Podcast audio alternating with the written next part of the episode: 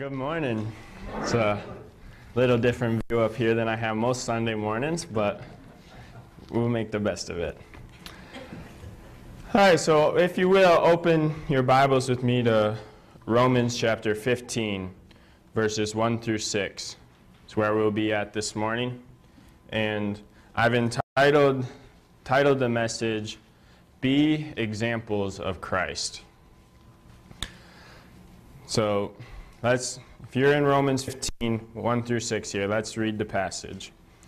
The Bible says, We who are strong have an obligation to bear with the failings of the weak, and not to please ourselves. Let each of us please his neighbor for his good, to build him up. For Christ did not please himself, but as it is written, The reproaches of those who reproached you fell on me. For whatever was written in former days was written for our instruction, and through endurance and through encouragement of the Scripture we might have hope. May the, may the God of endurance and encouragement grant you to live in such harmony with one another, Jesus, that together glorify the God and Father of our Lord Jesus Christ. Let's dedicate this time to the Lord. Dear Lord, we come to you now and we thank you for the opportunity you have given me to preach your word and just the joy it is to study your word. And I pray for the people here, that all of us, that we would be challenged by your truth. And I pray that you would help me to say what you want me to say and that your spirit would work through me and that we would be able to have a little bit different point of view of Scripture and what it teaches us going away from here this morning. In Jesus' name, amen. So, the book of Romans, I feel like, is one of the more popular books in the New Testament. I mean, you hear a lot about it. And the Apostle Paul, which wrote over half, about half the books in the New Testament, is the one who wrote it. The book of Romans was written by Paul to the churches in Rome. Even though Paul had never been to Rome, he heard about all the churches in Rome that were started by other believers. And Paul heard good reports from them, as you can, we can see if we look in Romans 16, about all the like 30-some people that Paul greets. In the book, uh, the book is about right, the righteousness of God and help them become and the, help become righteous like Christ. In the first 11 chapters of Romans, Paul writes about how God has revealed his righteousness to believers and why the good news needs to be proclaimed. In chapters 12 through 16, Paul tells us how we should respond to God's righteousness that should be living inside our hearts as we strive to become mediators of Christ. Some people call the last five chapters of Romans the user friendly chapters of instruction for everyday spirit led life. So look with me at the 15th chapter in Romans, where we will start reading in verse 1. And read, we'll read verses 1 and 2 again here. And the Bible says, We who are strong have an obligation to bear with the failings of the weak, and not to please ourselves. Let each of us please his neighbor for his good, to build him up. So, my challenge to you guys today, as we get started, is how are you showing Christ by the way you did live your day to day life? And if Christ were here with us, would you change anything about the way you are living? And from this passage, I, want, I think there are four good principles we can learn from this passage that will help us become better examples of Christ. And our first principle we find here is in verses 1 and 2, and that is we need to show Christ by encouraging our weaker brothers. As I was studying this I was reading, and read verse 1, and it says, We who are strong have an obligation. Now, what does obligation mean? What does that mean in this passage? So I looked the word obligation up, and it means an act of course, uh, act or a course of action to which a person is morally or legally bound in duty or commitment. So this verse literally is saying it is our duty to carry the burdens of our weaker fellow believers. And when we're reading this passage, we see failings of the weak. This is talking about people who are, you could say, less, they're younger in their walk with the Lord as they're growing spiritually. They, maybe they just got saved in the past week or year, or maybe they, they were saved as a child, but their upbringing, they never really had an opportunity to grow and to become a strong, um, growing Christian. But here, Paul is saying we need to take what we have learned, the strength that we have in God as we've grown, and we need to help pick up the younger believers. I think of um, like when you have a baby.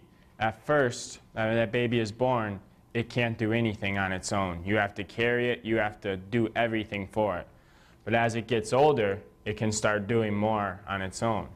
And by the time it's a teenager or in their 20s, they are, they are almost totally dependent and don't need their parents or their spiritual leaders anymore.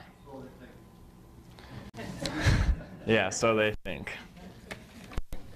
But the Bible says that we do this not to please ourselves or so people would look at us, but to do this to please our neighbors. And our neighbors are anyone who we run into we are to do this to show others the love of Christ, but this is what Jesus would do for the weaker brother. We are also to do this to help our weaker fellow believers to grow closer to Jesus themselves. And I think, and in coming here in chapter 15, as I was studying this, these first seven verses, they don't really feel like they belong there if you study Romans. Because this is basically a summary of all of chapter 14. And chapter 14 of Romans is talking about how we should be living together with other believers. So if we are not living in the ways that bring God glory to God, we need to think about what we are doing and about all the people who are watching how we live and basing their view of Christians off the way we live our everyday lives. We are always being watched, and people are waiting to see how we respond.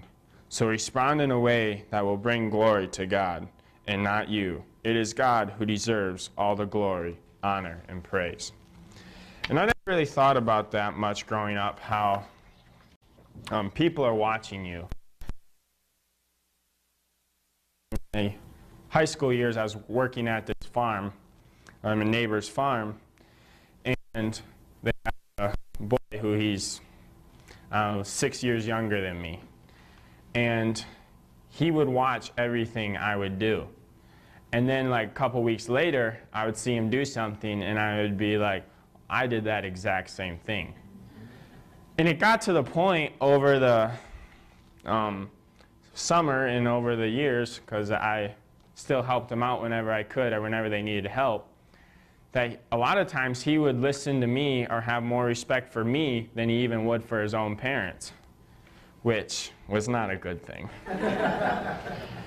but just seeing how much impact we have on people and what they see and what they are learning just from watching the way we live. Now let's turn our attention to verse 3, which tells us about someone who is an example of how we glorify God in everyday life.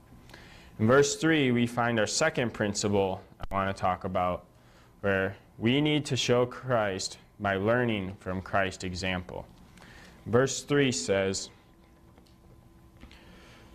For Christ did not please himself, but as it is written, the reproaches of those who reproached you fell on me. The first thing we learn from Christ's example is we are not to do things to please ourselves, but to help others glorify God.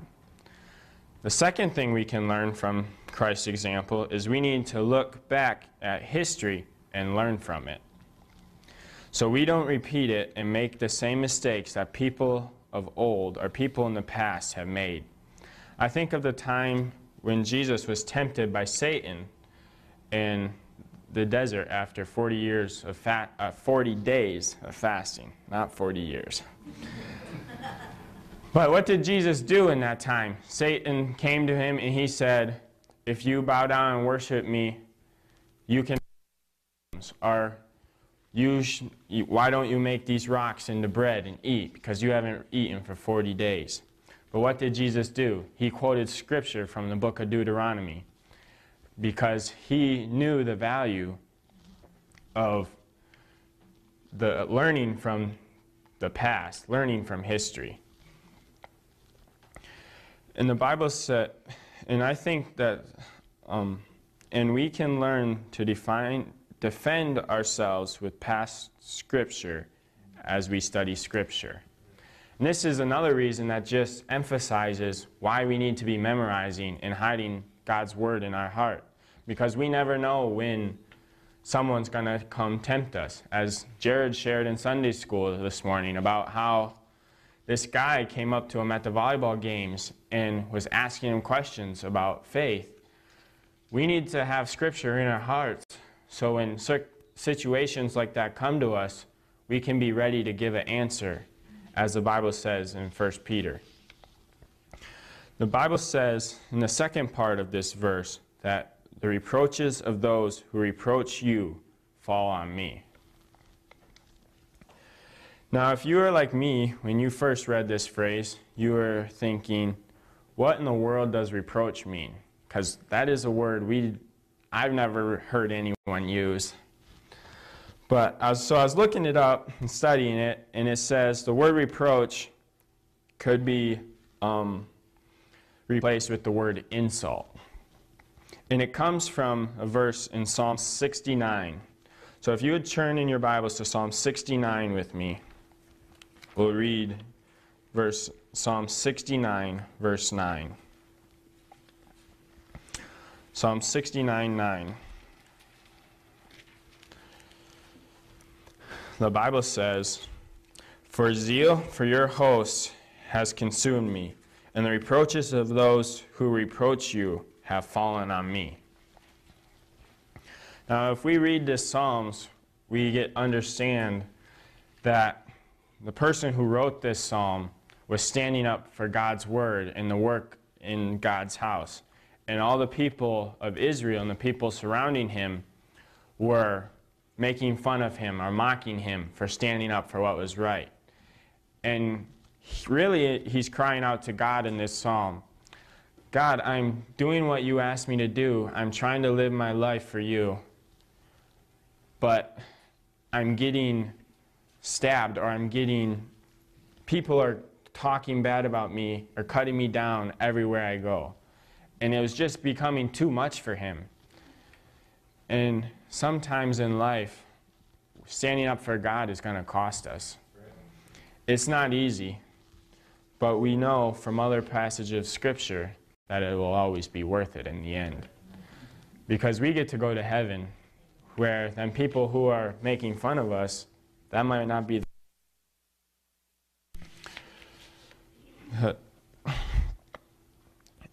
in the, this psalm, the psalmist was being falsely accused, and is because he was living pure and right.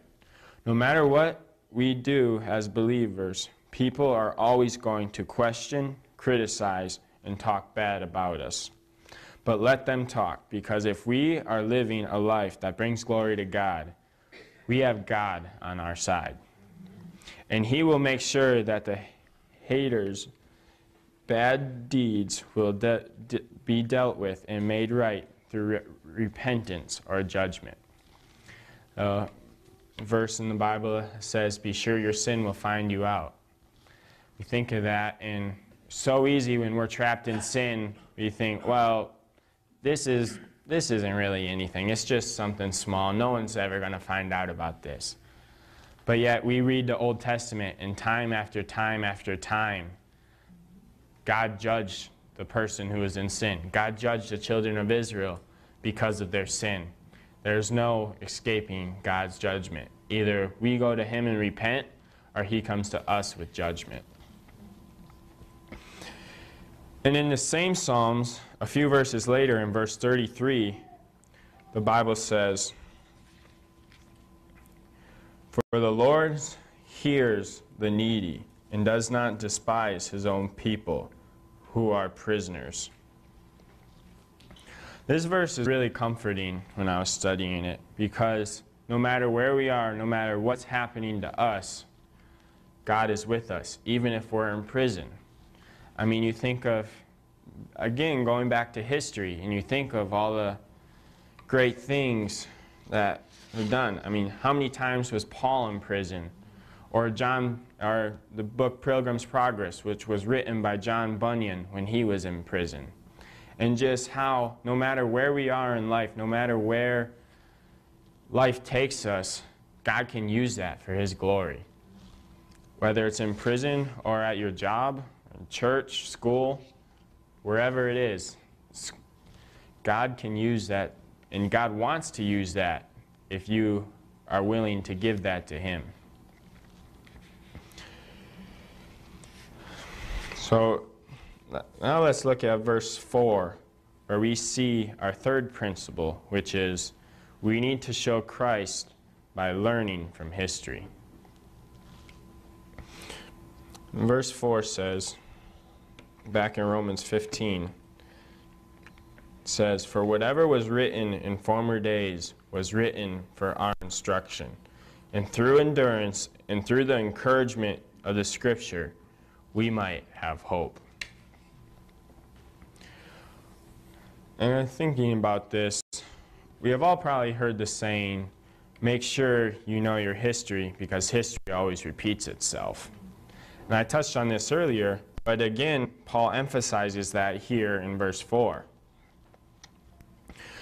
Now, most people probably learn this lesson from studying world history or Old Testament history and seeing how it was like the people of old only did three things turn to God, fall back into problems, and fight wars to settle those problems. But if you're like me, this truth became real to you when you didn't do what you were told. Got spanked for it, and then got spanked again because you still didn't learn. I know that's hard for you guys to believe because, I mean, I'm, I'm him. I'm pretty much perfect now.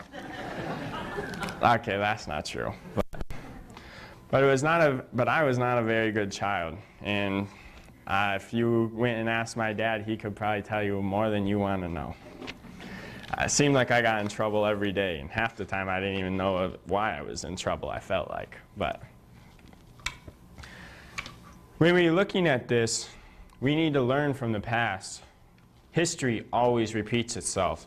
I mean, all we have to do is look where our country is going now today, and it is looking a lot like times of history where people just doing their own thing, doing what they think is best, and not basing it off principles of life or principles of Scripture. And it's just scary to think about because who knows what's going to happen. But here in this passage, we are talking about something greater than disciplining a child or world history. We are talking about people's lives who will be changed for eternity by the way we act or respond to others. And let's look at the end of this uh, verse 4b again, where it says, through endurance and through encouragement of Scripture, we might have hope. And this, thinking about this encouragement, what are we doing to encourage the believers around us? Are we just kind of standing back and watching them and saying, uh, you'll figure it out. You can learn for yourself. Are we coming alongside them and saying, hey, I I was in your shoes. I was at this stage in life. And I tried this and what you're doing, and that. So why don't you avoid that? Go a different way. And you hear so many times how someone's life is changed by someone else who came alongside of them and actually cared about them and showed that they cared by helping them. And it can be something very simple, conversation, a phone call, a text message, or it can be something more serious like taking a Saturday and going to help them with a project or whatever it is. But we have no idea how the little bit of time we take for others could influence people. And there's, uh, to illustrate this, there's, I found this um, short story, I guess, if you will. It says, There is a man who went to church, and in the middle of the sermon, his phone started ringing because he forgot to shut the silencer off. The pastor stopped and scolded him from, for being so careless and disrespectful. When the service was over, all the people in the church said similar things to him as they walked by him as they left to go home. And on the way home, the man's wife scolded him and yelled at him for being so careless and being so dumb to do such a thing. Later that day, the man was so discouraged and depressed that he went to a bar and ordered a drink. Still, being nervous, he spilled the he spilled the drink all over the counter and the floor. He was about to leave because he was expecting a lot of the same attitudes and remarks from the people at the bar. But to his surprise, nobody said a word to him. In fact, the bartender just grabbed a towel and cleaned up the mess. Another person saw it and felt bad because he spilt his drink and offered to buy him another one. That man goes to that bar all the time and has a lot of friends there. And he has never stepped foot into the church again. Moral of the story there is no price for kindness, and yet it goes farther than we could ever imagine. Too often, people come to church and get judged because they are different, when church should be the safe place for them to be when they are having a rough go on life. Always be like Christ and show kindness and give hope whenever possible. Because we have no idea what God could do in their life with it. And you think about this, how many times have we said to ourselves, well, there's this person and they look like they're hurting or they could use some help, but I'm, I'm too busy. I don't have time for that. I have to go get ready so I can watch a football game this afternoon. Or I have to go do whatever it is, go to work, go to a sporting event, go see family. And we're missing why God put us here on earth. He put us here, He left us here to grow and to tell others and to share what we have learned, the knowledge that we have gained from being that stronger Christian. But we are too busy, we are too self centered to take time out of our day to go and help others, to go enjoy the company of them with the tasks that they have and the struggles that they are going through. We need to remember the promises in Scripture that encourage us to give us hope to live for Christ and comfort us when we are going through hard times in life. One of my favorite promises is a few chapters back in Romans 8:28 where it says all things work together for good to them that love God and are called according to his purpose. Now this truth was brought out to me by one of my friends and it was really made it really became a part of my life in my teen years. As I don't know how many of you know, but in 2018 my mom died of cancer. And I was going through some pretty hard times. I was really struggling, asking God why, really questioning God. And then it was just, I mean, I was just kind of just getting by there, but not really there in any other aspects. And then I read, one of my friends challenged me to read Romans 8. And you get to verse 28, and it says, But God works all things together for good to them who love him and are called according to his purpose. And at first, I didn't really um, bother that. I mean, I seen it, and then looking back as I meditated on it and kept coming back to that passage, I thought to myself, how could God use cancer for good? How can God use death for good? And we can see from Scripture how God used death for good, because if Jesus didn't go to the cross and die for us, we would have no hope for the future. We would just be here, living life, doing, and then when we die, we would just be done. There would be no afterlife, no eternity, nowhere to go but down. But this truth became real to me when I learned that in that verse says all things work together for good. It could be translated all things work together for us to become like Christ.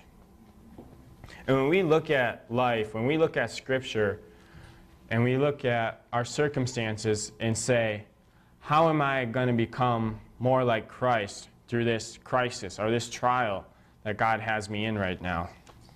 How is this going to benefit me for the future? And now, five, five and a half years later, looking back on that crisis in my life, I see how God used that for good in my life. Because in high school, I was really living for me in basketball. That's all I cared about. I just wanted to play basketball and not have to worry about anything else in life. But God used that verse to get me into a Christian school. Used that verse to help me grow. In and ultimately, he helped me. He helped me through that crisis to go to Faith Baptist Bible College, where I am now studying to become a youth pastor. And just think that if that cancer didn't come into my mom's life, if my mom didn't die, these things might, I might not be where I am. Who knows where I'd be? I mean, I look at some of the friends I had in high school and where they are now.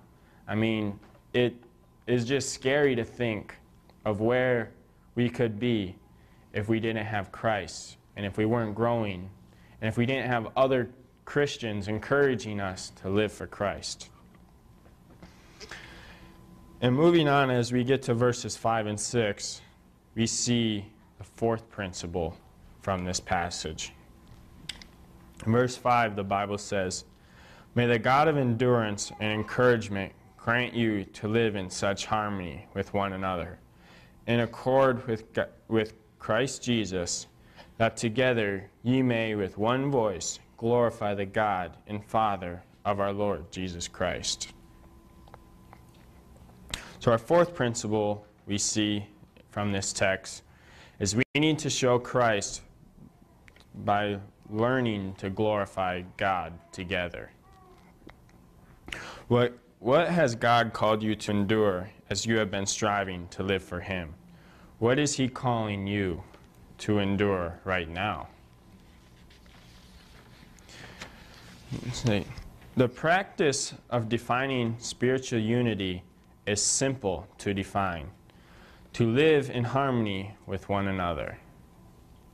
Because that is what these verses are saying. They're saying we need to live together as a body, as a church, because that is when we will have the most impact. This truth is so simple to say, yet it is so hard to live.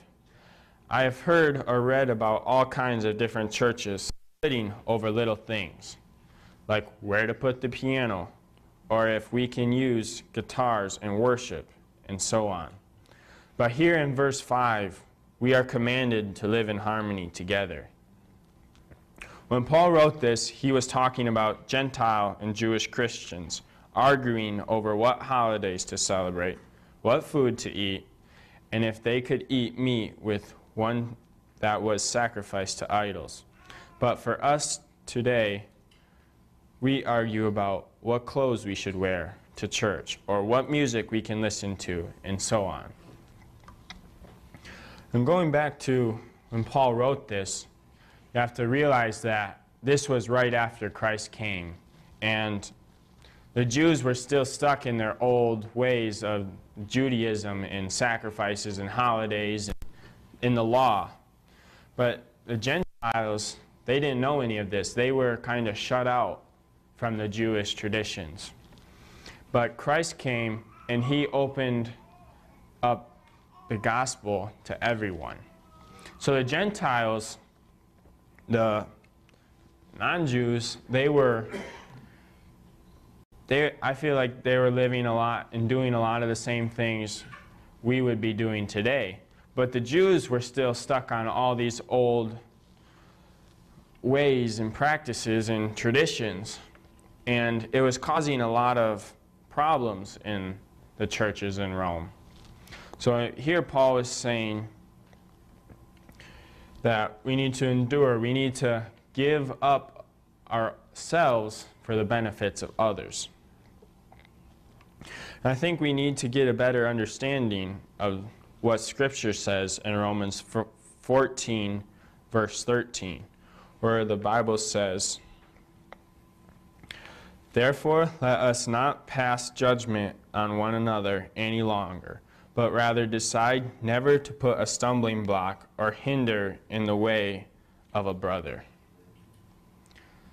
So I think a good guide for life, a good guide to base decisions off of is, is what you're doing, the music you're listening to, the places you go, the way you talk. Is that going to cause another Christian brother or sister to stumble? Is that going to drag them down or is that going to build them up? And if we could gauge our thinking and all of our actions by that standard, I think we would regret our decisions a lot less than we do. So I find myself all the time making sarcastic comments or whatever. And then after I say it, I think about it and I'm like, well, I probably shouldn't have said that. That that could have been very hurtful to that person. Or this person over here that's struggling with a different area in life, they could hear that and be and think, oh, I guess that doesn't really matter. Or even the music you listen to. As listen to worship music, but what do we listen to the rest of the week? Is it glorifying God? And then the people we work with and are in the workplaces or wherever we are, is that is that affecting their view on Christians? Is that affecting the way they see Christ? And as many of you know, I am a basketball player. And when my team is playing a game and there is one guy on the team with a bad attitude or doesn't put the team first in his actions, it brings the whole team down. It ruins the ability to play together the way a team is supposed to play and everyone watching can see it happening, and it normally ends in a loss for the team that quits playing as a team. All it takes is one guy or one player to get the whole team's focus out of line. And in a lot of ways, it is the same with the body of Christ. If one part of the body, if one person isn't doing what they should be doing, it's working it is not, the body will not work properly and it will affect all the rest of the people who are part of the body. So we need to put aside our differences and realign our focus to get our focus back on Christ where it needs to be. Because we can do way more when everyone is doing what they are good at together than we could than we could do when everyone is trying to do their own things by themselves. There is an old saying which says, Many hands make light work. Just as this is true to get a job done, this is also true when it comes to serve Jesus as Christians. Now, in this saying, many hands make light work, was um, first brought up to me. It was an older lady, church back home, who would come over and she would teach us piano lessons, and then she would help out my mom around the house. And almost every time, she would use that and say, okay, let's do the dishes. And many hands make like work. Or let's weed the garden. Which growing up, that are two jobs I did not want to do. but you can see that principle in so many things. You see how the dishes get done a lot faster when there's four people instead of one. Or the garden gets weeded a lot faster when everybody's there instead of just your mom or this nice old lady, as it was for me. But that's also true in churches. That's also true in the body of Christ. How, yeah, these, we can, there's people who are just great. Like they, they're always out soul winning. There's always out talking to people, encouraging people, making people think. But that person can't be teaching Sunday school, can't be preaching, can't be leading music, playing the piano, and doing everything at the same time. That's why we need a church family. That's why we need to work together. Because how many more people can be reached when there's a body? Like, you, you can read in other places in Scripture where Paul says, Can the eye say to the hand, I have no need for you? And we need to be working together because when we are together with the same focus, with a similar focus, which is, should be to honor Christ and bring glory to God, we can accomplish way more. And glorifying God should be our number one priority in our lives. But too many times we let our selfish hearts get in the way and distract us from what God made us to do. Let's change our focus today. Think about this. What have you been doing to encourage your weaker brothers, weaker Christians around you? Are you looking for ways to encourage them and go out of your way to help them? You just doing enough to get by, doing what's convenient for you so you don't have to sacrifice anything. Are, are we being examples of Christ in every action we do in life? Because someone is always watching you. Whether it's at work or your home, wherever it is, someone's always watching. And they're going to get their view of Christ and Christians is going to be shaped from your actions. And what are we learning from others' mistakes that have gone before us? Are we studying history not just so we have knowledge, we don't repeat it and make the same mistakes? There's an old saying that goes, an ounce of cure is, an ounce of prevention is better than a pound of cure.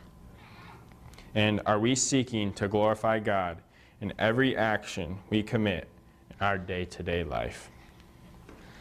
Let's pray. Dear Lord, we come to you now and we thank you for this opportunity to look into your word and to dive in and see what you have for us. And I pray that you would help us to take these truths and to apply them to our lives so that we can become more like Christ in the way we live, talk, and think. And I pray that we would just honor you in all that we do. In Jesus' name, amen.